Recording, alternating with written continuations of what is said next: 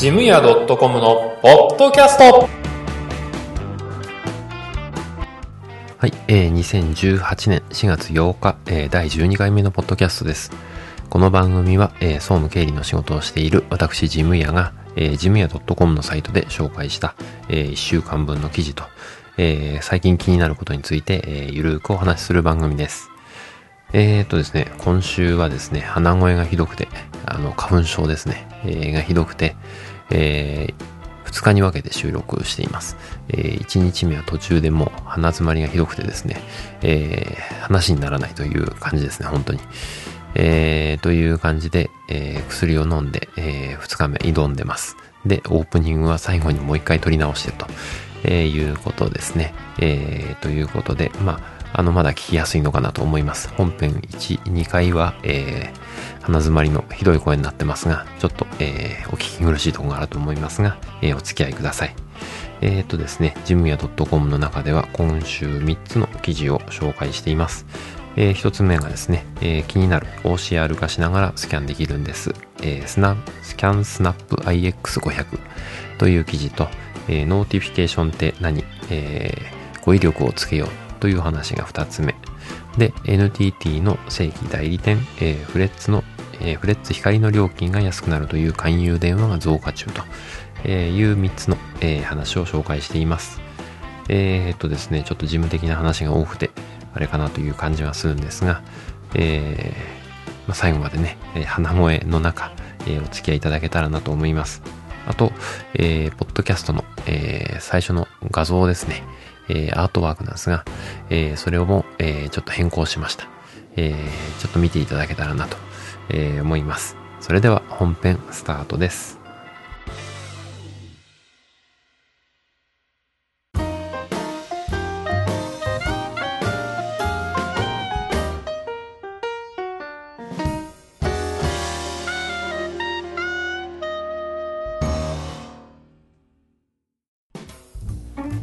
えー、本編一つ目の記事ですね。えー、気になる、えー、OCR 化しながら、えー、スキャンできるスナップスキャンスナップ IX500、えー、これの紹介ですね。えー、っとですね、まあ、これ何かというと、スキャナーです。で、えー、何が、えー、いいのかというと、えー、まずですね、えー、スキャンができる。え、それはそうですね。えー、そしてですね、えー、スキャンした文字が、えー、OCR 化しながら、あの、文字認識しながら、えー、スキャンできるということですね。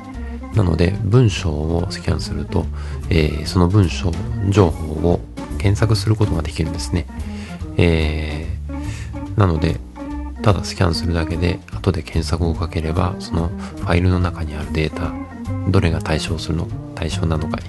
えー、そのキーワードが入ってる文章はどれなのかっていうのが、えー、後で検索すぐできるということで、これは便利だなということで紹介しました。えー、一時ね、このスキャナーっていうのは、えー、本の背表紙のところを裁断して、えー、一気に本丸ごとスキャンをして、えー、する、本丸ごとデータにしてしまうという、えー、自炊っていう問題もあったりして、えー、ちょっと下火になったかなという感じはあったんですが、まあ、個人で、あの出先でも、えー、いつでも持ち歩けて、え、いつでも読めるっていうのは、やっぱデータには、えー、叶いませんのでね、あのタブレットとかに、えデータ入れて、クラウドにデータ入れて、えいつでも見れるっていうのは便利ですよね。で、皆さん多分そういう使い方をしてると思うんですが、とにかくこれは便利そうだということで、会社の中でも、えー、法定保存期間みたいなのがないものですね。えー、倫理書だとか、えー、提案書とかね、えー、日々の業務で使うような書類、えー、これをですね、まあ、え、PDF 化して、で、後でテキストで検索できるようにしておけば、えー、まあ、便利なんじゃないかなということで、えー、首都圏ではね、やっぱあの、書類を置く場所っていうのも、えー、場所代がかかってしまうという、えー、ことで、えー、何かと問題だと思います。え、そんなこともね、考えながら、え、いいのかなと。え、書類が減って、え、データに置き換わっていくのは便利な、便利でいいことなんじゃないかなということで、え、この記事を上げました。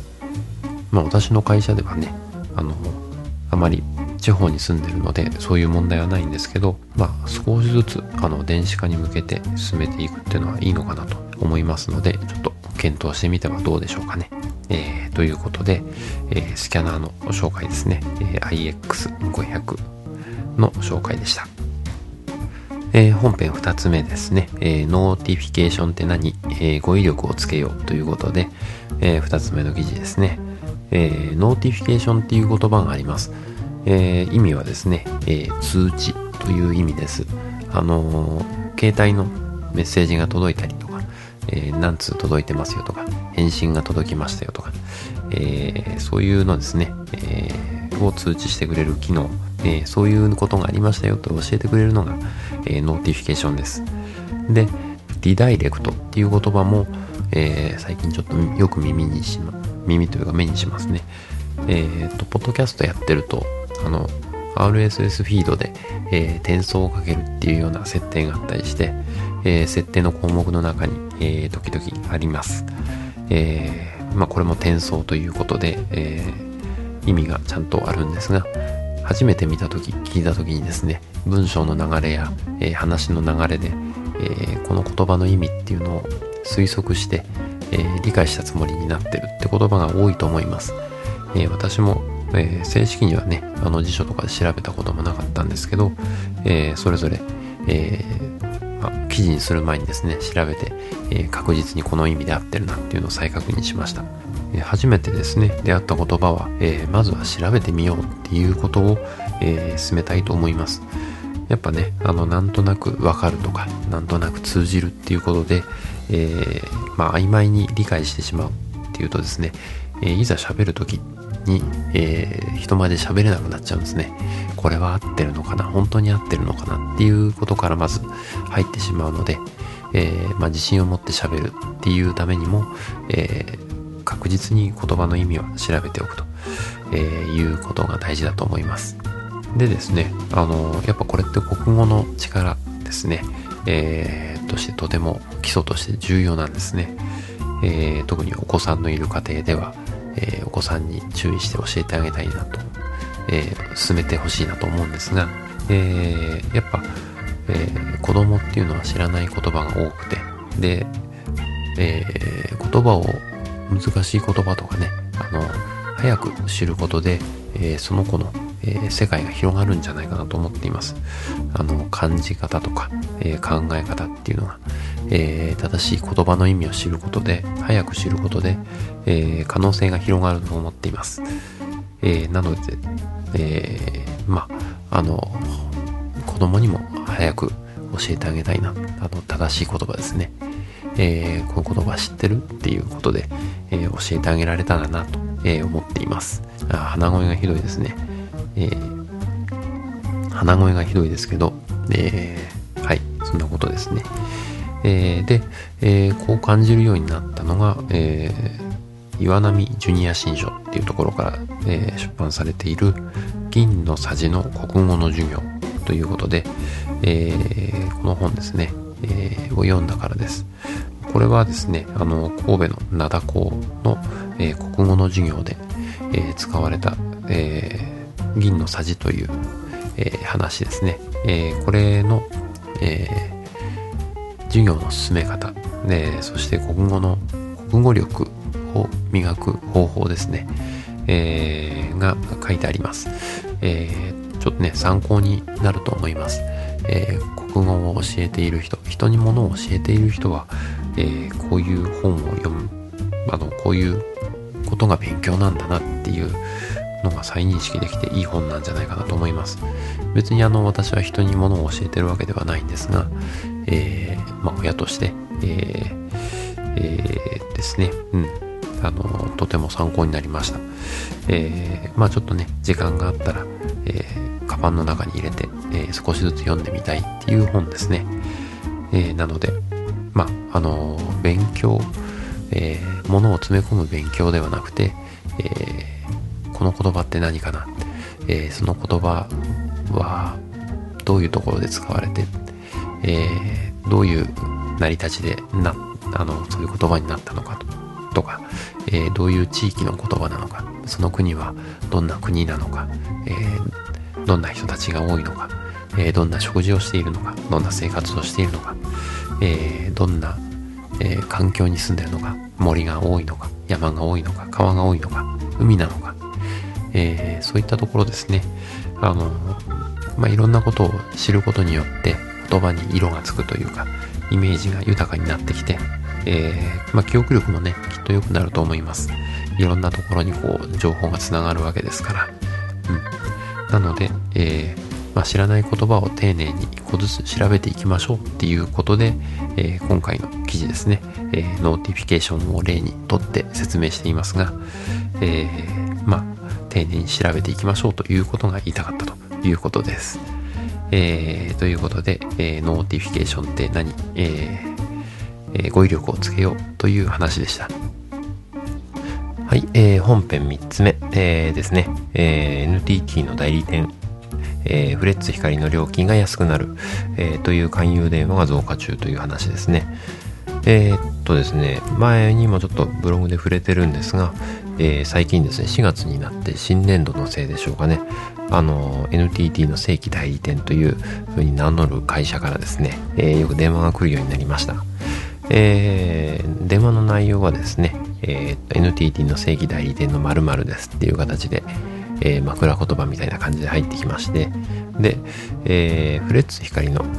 をご利用のお客様に、えー、お得な話があります。えー、料金が安くなって、サービスはそのままですと、いうような話だったり、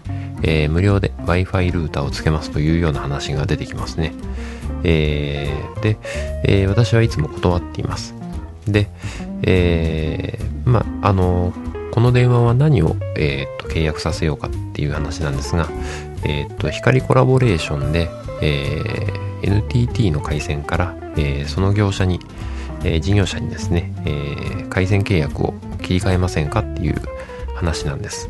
で、えー、今は、えーと、回線の卸売ということができるようになっていて、えー、各事業者に、えー、よくあるのは、えー、インターネットのプロバイダーが、えー、事業者になっています。で、えー、プロバイダーが回線の契約も一緒にすることで料金がお安くなりますよっていう、えー、案内が多いですね。えーと、これやった場合ですね、えー、私の感じていることなんですが、えー、もし通信が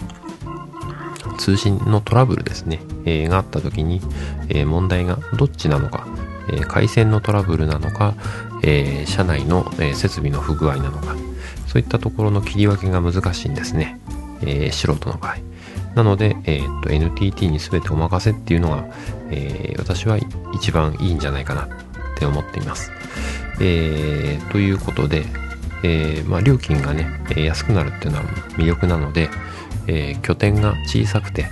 えあまりネットとかね、あの電話番号を変えても支障ないっていうところはいいんですけど、これ一回光コラボレーションで別の会社に転用、あの転出した場合ですね、えー、契約乗り換えた場合に今度戻る別の会社にまた移動するっていう時には、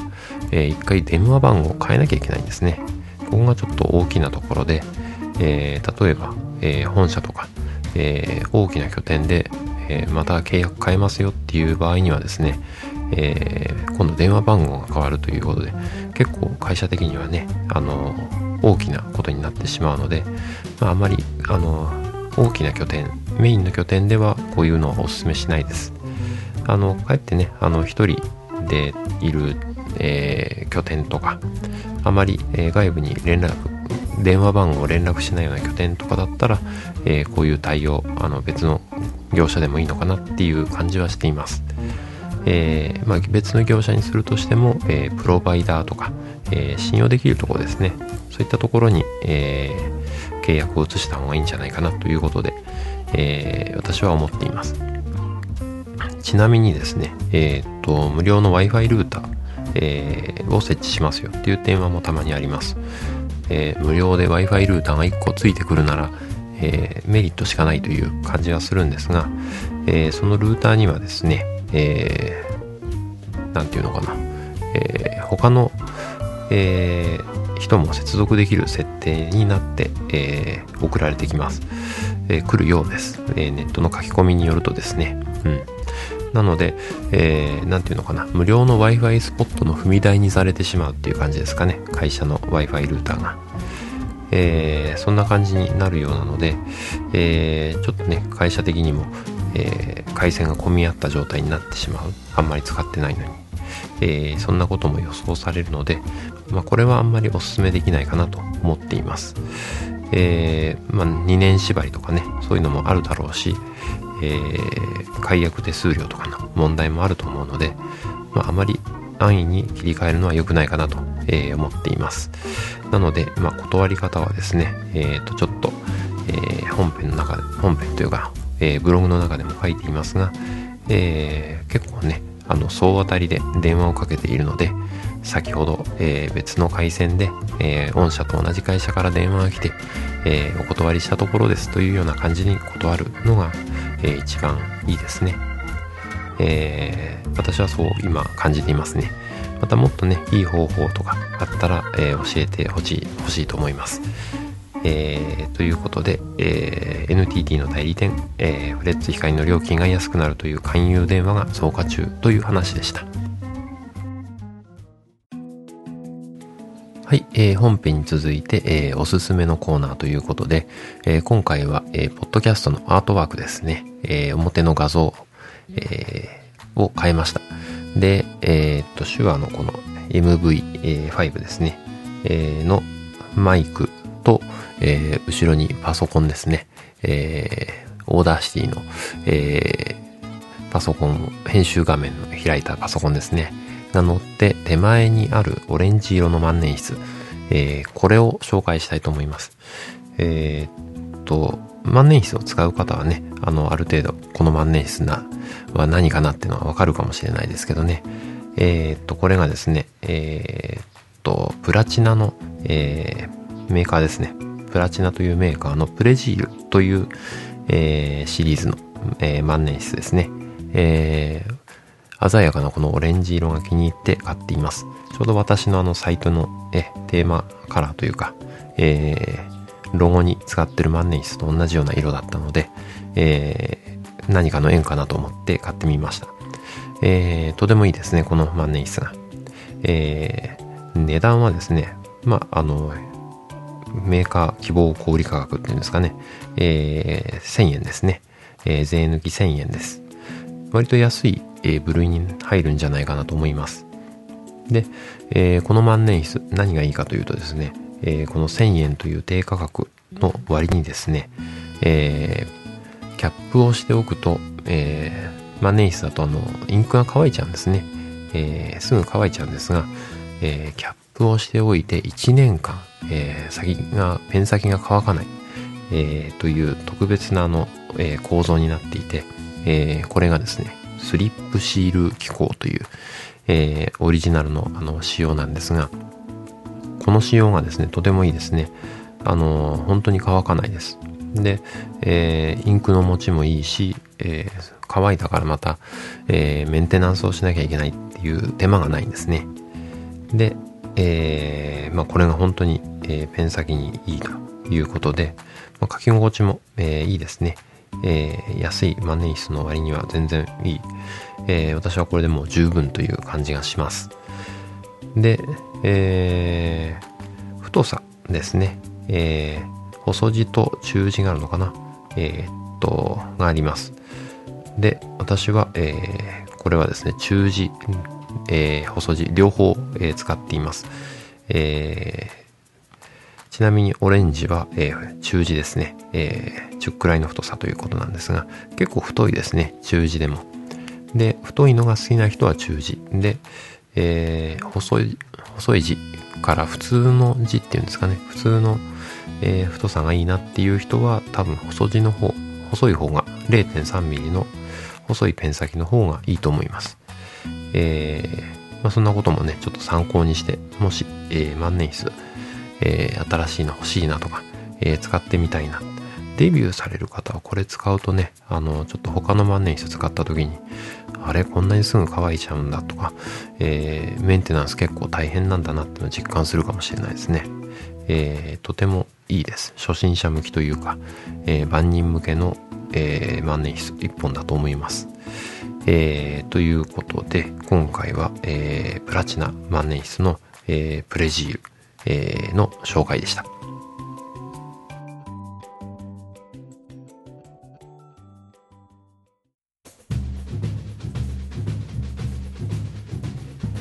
えー、ジムヤ .com のポッドキャスト最後までお付き合いいただきありがとうございました。この番組に関する感想などは https コロンスラッシュスラッシュジムヤ .com のメールフォームからご連絡いただくか、えー、Twitter の場合はハッシュタグジムヤでお願いします、えー、いただいたメッセージは今後の番組運営の貴重な意見として参考にさせていただきます。えー、なおですね、えー、番組で取り上げてほしいなというようなテーマなどありましたら、えー、送っていただけると嬉しいです。ちょっとネタ切れ感がありますね、最近。えー、助かります。えー、あと iTunes にも登録していますので、そちらの方にレビューをいただくと、この番組が初めての方にも見つけやすくなりますので、えー、よろしくお願いします。というわけでエンディングです。はい、えー、今回は花粉症がひどくてですね、えー、アレグラという薬を飲んで、えーえー、収録に臨んでいます、えー、同じようにね、花粉症で困っている方も多いと思います。まあ、そんな薬もね、あの、飲みながら、えー、これ割と眠くならないのでおすすめですけどね、えー、この時期をなんとか乗り越えていければなと、えー、思いますね。えー、ということで、えー、次回まで良い1週間をお過ごしください。ではでは。